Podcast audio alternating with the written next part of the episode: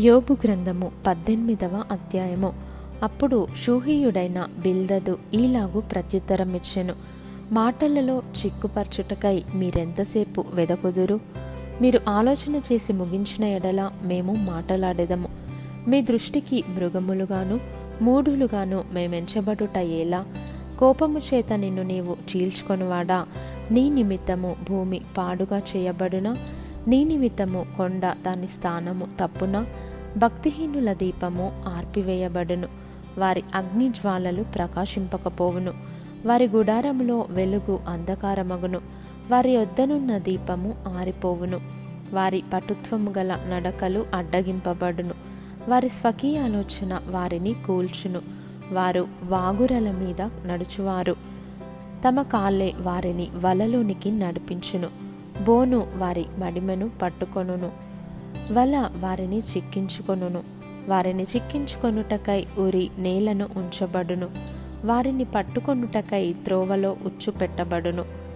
నలుదిక్కుల భీకరమైనవి వారికి భయము కలుగజేయును. భయములు వారిని వెంటాడి తరుమును. వారి బలము క్షీణించిపోవును. వారిని కూల్చుటకు ఆపద కాచియుండును. అది వారి దేహ అవయవములను భక్షించును. మరణజ్యేష్ఠుడు వారి అవయవములను భక్షించును. వారి ఆశ్రయమైన వారి గుడారముల నుండి పెరికివేయబడుదురు. వారు భీకరుడగు రాజునదకు కొనిపోబడుదురు. వారికి అన్యులైన వారు వారి గుడారంలో నివాసము చేయుదురు. వారి నివాస స్థలము మీద గంధకము చల్లబడును. క్రింద వారి వేళ్ళు ఎండిపోవును. పైన వారి కొమ్మలు నరకబడును.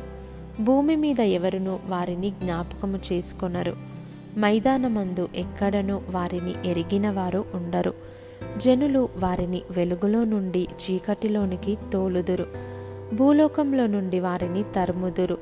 వారి ప్రజలలో వారికి పుత్రులైనను పౌత్రులైనను ఉండరు.